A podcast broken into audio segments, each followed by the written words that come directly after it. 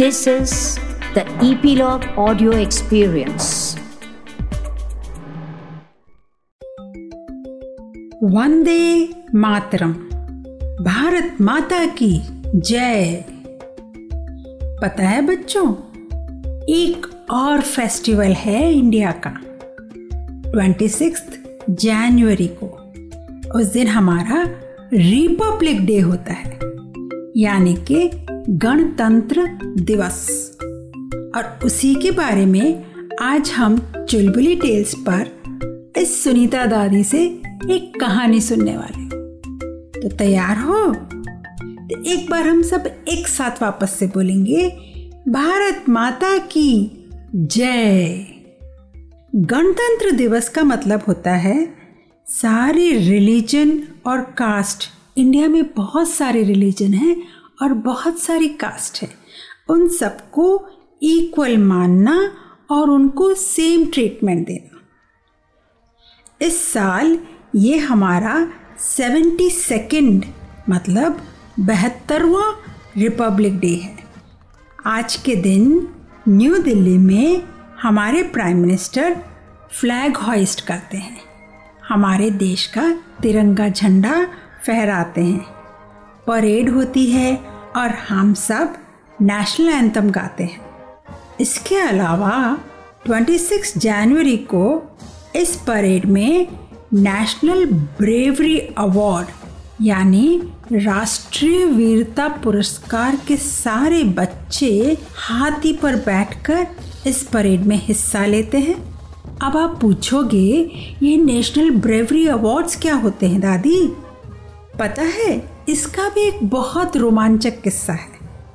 तो हुआ यूँ, बहुत साल पहले ईयर 1957 में, उस समय के हमारे प्रधानमंत्री, पंडित जवाहरलाल नेहरू, इंदिरा गांधी और भी कई हमारे नेता, रामलीला मैदान में रामलीला देखने गए। सब बैठ के रामलीला देख रहे थे और उस समय वहाँ पे जो मैदान था, वहाँ पे सबका ध्यान रखने के लिए स्काउट के कई वॉल्टियर्स आए हुए थे। छोटे बच्चे जो स्काउट में होते हैं, वो वहाँ पे वॉल्टियर का काम कर रहे थे। अचानक से वहाँ के टेंट में आग लग गई और सारे बड़े लोग और भी जो लोग वहाँ पे देख रहे थे, सब घबरा गए इधर उधर भागने लगे। इतनी तेज आग जो शुरू हो गई थी।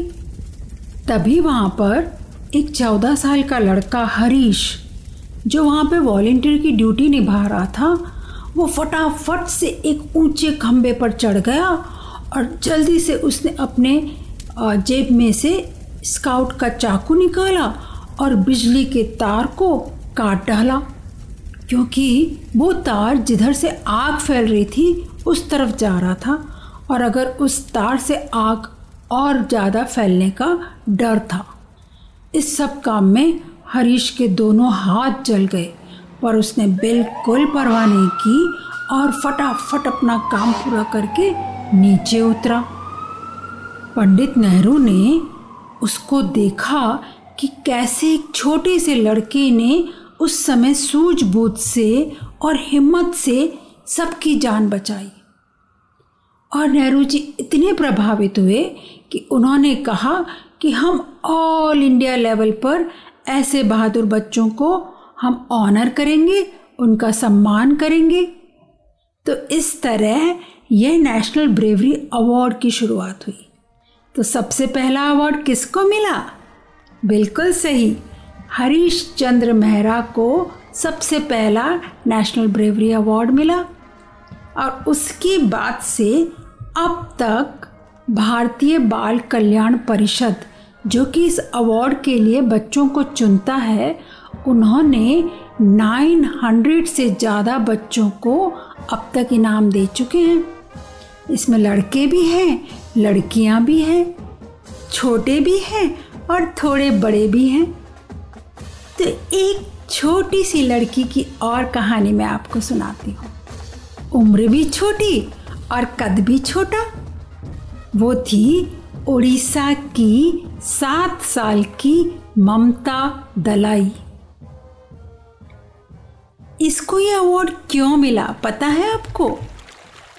वो अपनी बहन के साथ, बड़ी बहन के साथ नदी के किनारे कुछ काम के लिए गई थी। उन गाँव में तो नदी होती है ना, और बच्चे आराम से उधर जाते हैं। पर उस दिन वहाँ पर नदी के पास जो दलदल था, जो कीचड़ था, वहाँ से एक मगरमच्छ झट से बाहर निकला और ममता की बहन का हाथ उसने अपने मुँह में दबा लिया।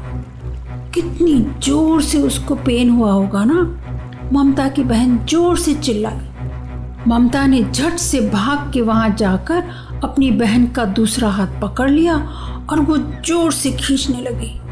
क्योंकि वो समझ गई थी कि अगर इसने अपनी बहन को नहीं पकड़ा तो मगरमच्छ उसको खींचकर अंदर ले जाएगा।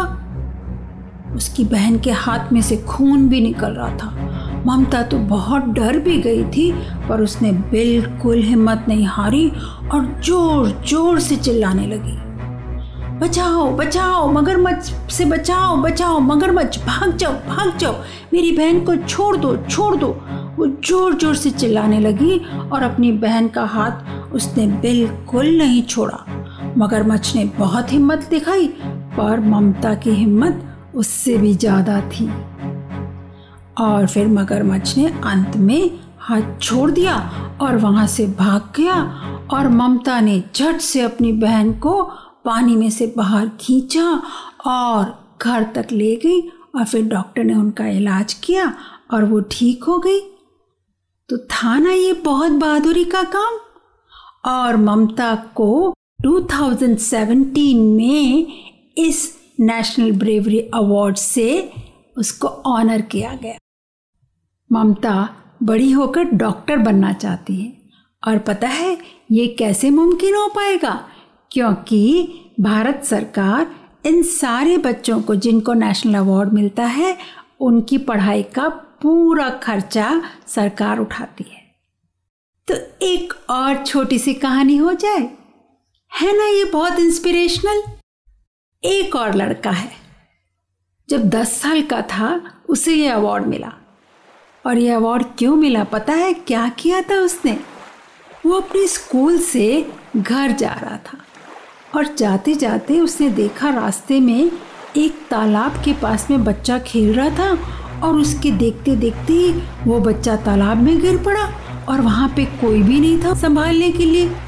पृथ्वी सिंह ने जल्दी से अपना स्कूल का बैग एक साइड में फेंका और भाग कर वो भी तालाब में कूद पड़ा।